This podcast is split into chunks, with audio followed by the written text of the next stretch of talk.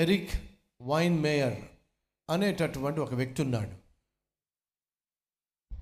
మే ఇరవైదో తారీఖున రెండు వేల ఒకటిలో ఎవరెస్ట్ శిఖరాన్ని అధిరోహించాడు. ప్రపంచ రికార్డును సృష్టించాడు.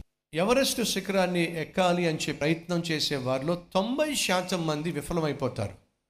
తొంభై శాతం మంది ఎవరెస్ట్ శిఖరాన్ని ఎక్కలేక సగం ఆగిపోతారు ఇంచుమించు నూట అరవై మూడు మంది ఎవరెస్ట్ శిఖరాన్ని ఎక్కాలి అని చెప్పి మధ్యలోనే చచ్చిపోయారు.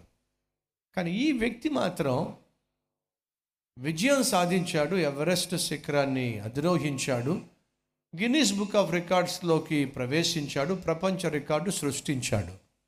అప్పుడు మీ అందరికీ ఉన్న ప్రశ్న ఏమిటంటే ఎవరెస్ట్ శిఖరానికి చాలామంది ఎక్కారు కదండి ఎరిక్ వైన్ మేయర్ ప్రత్యేకత ఏమిటి అని మీరు ప్రశ్నించవచ్చు చాలామంది ఎవరెస్ట్ శిఖరాన్ని ఎక్కారు కానీ వారు కళ్ళుతో చూస్తూ ఎక్కారు.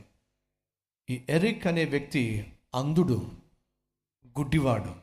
ప్రపంచ చరిత్రలో అంధుడై ఉండి గుడ్డివాడై ఉండి కూడా ఎవరెస్ట్ శిఖరాన్ని ఎక్కిన ఒకే ఒక్కడు ఈ ఎరిక్ వైన్మేయ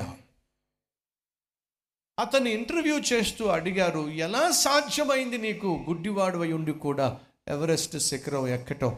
ఎలా సాధ్యమైంది? ఈ అసాధ్యాన్ని ఎలా సాధ్యపరచగలిగా? అతను చెప్పినటువంటి జవాబు చాలా ఇంట్రెస్టింగ్గా ఉంటుంది. సాధారణంగా ఎవరెస్ట్ శిఖరం ఎక్కేటప్పుడు గుంపులుగా వెళ్తారు. ఒక టీమ్గా వెళ్తారు.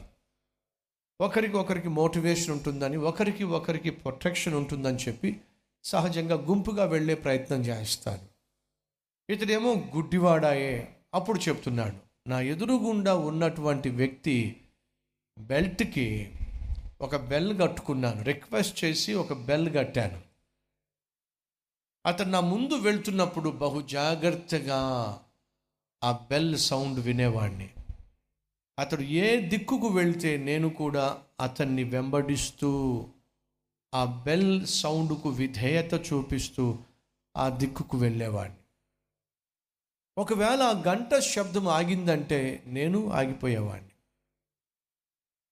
అంతేకాకుండా ఒకవైపు ముందు నుంచి వినిపిస్తున్న ఆ గంట శబ్దాన్ని అలాగే వెనక నుంచి చెప్తున్నటువంటి ఆ ఇన్స్ట్రక్షన్స్ని జాగ్రత్త ఎడం వైపుకు వెళ్ళొద్దు.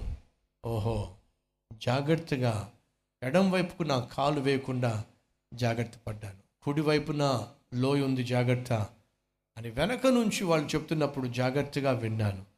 ముందున్న గంట శబ్దాన్ని వింటూ విధేయత చూపిస్తూ వెనక నుంచి వచ్చే ఇన్స్ట్రక్షన్స్ వింటూ విధేయత చూపించాను ఎంత యాక్యురేట్గా నేను విధేయత చూపించానో అంత జాగ్రత్తగా నేను ఈ ఉన్నత శిఖరాన్ని అధిరోహించాను. ఎలా సాధ్యమైంది ఈ అసాధ్యాన్ని నువ్వు సాధ్యపరచుకోవడానికి అని ప్రశ్నిస్తే అతను ఇచ్చిన సమాధానం తెలుసా? విధేయత. నా ప్రియ సహోదరి సహోదరుడు దేవుడు నీ జీవితంలో కూడా అసాధ్యాలను సాధ్యం చేయాలనుకుంటున్నాడు. నిన్ను ఆశీర్వదించాలనుకుంటున్నాడు నిన్ను వాడుకోవాలి అని అనుకుంటున్నాడు నిన్ను దీవించాలి హెచ్చించాలి ఆశపడుతున్నాడు. కానీ నువ్వు చేయాల్సింది ఏమిటంటే విధేయత. అబ్రహామును దేవుడు బహుగా దీవించాడు కారణం విధేయత. మోషను దేవుడు బహుగా దీవించి వాడుకున్నాడు కారణం విధేయత. పేతురును అపోస్తులుగా పిలిచి వాడుకున్నాడు. విధేయత. ఎవరైతే తనకు విధేయత చూపిస్తారో వారిని దేవుడు వాడుకుంటాడు. నటించే వారిని దేవుడు ఆశీర్వదించడం సాధ్యము కాదు. దేవునికి కావలసింది ఆయన మాట వినేవాడు. దేవుడు ఆశీర్వదించేది హెచ్చించేది వాడుకునేది విధేయత అనే లక్షణము కలిగిన వారిని మాత్రమే దేవుడు వాడుకుంటాడు. మర్చిపోకండి.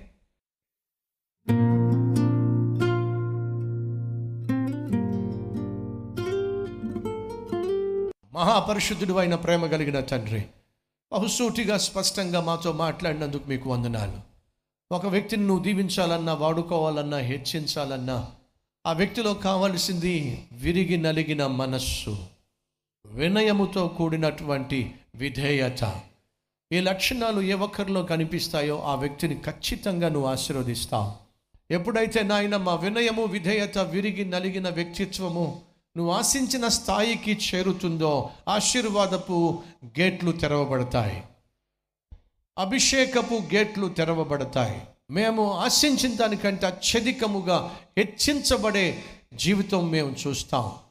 అట్టి జీవితం కొరకు నాయన నీ సన్నిధిలో ప్రాధేయపడుతున్న ప్రతి ఒక్కరిని వినయముతో విధేయతతో విరిగి నలిగిన మనస్సుతో నింపమని పనికొచ్చే పాత్రలుగా చుట్టూ ఉన్న వారికి మాదిరికరంగా నీకు మహిమకరంగా మేము జీవించే భాగ్యాన్ని ఇవ్వమని ఏసు నామం పేరట వేడుకుంటున్నాం తండ్రి. ఆమెన్.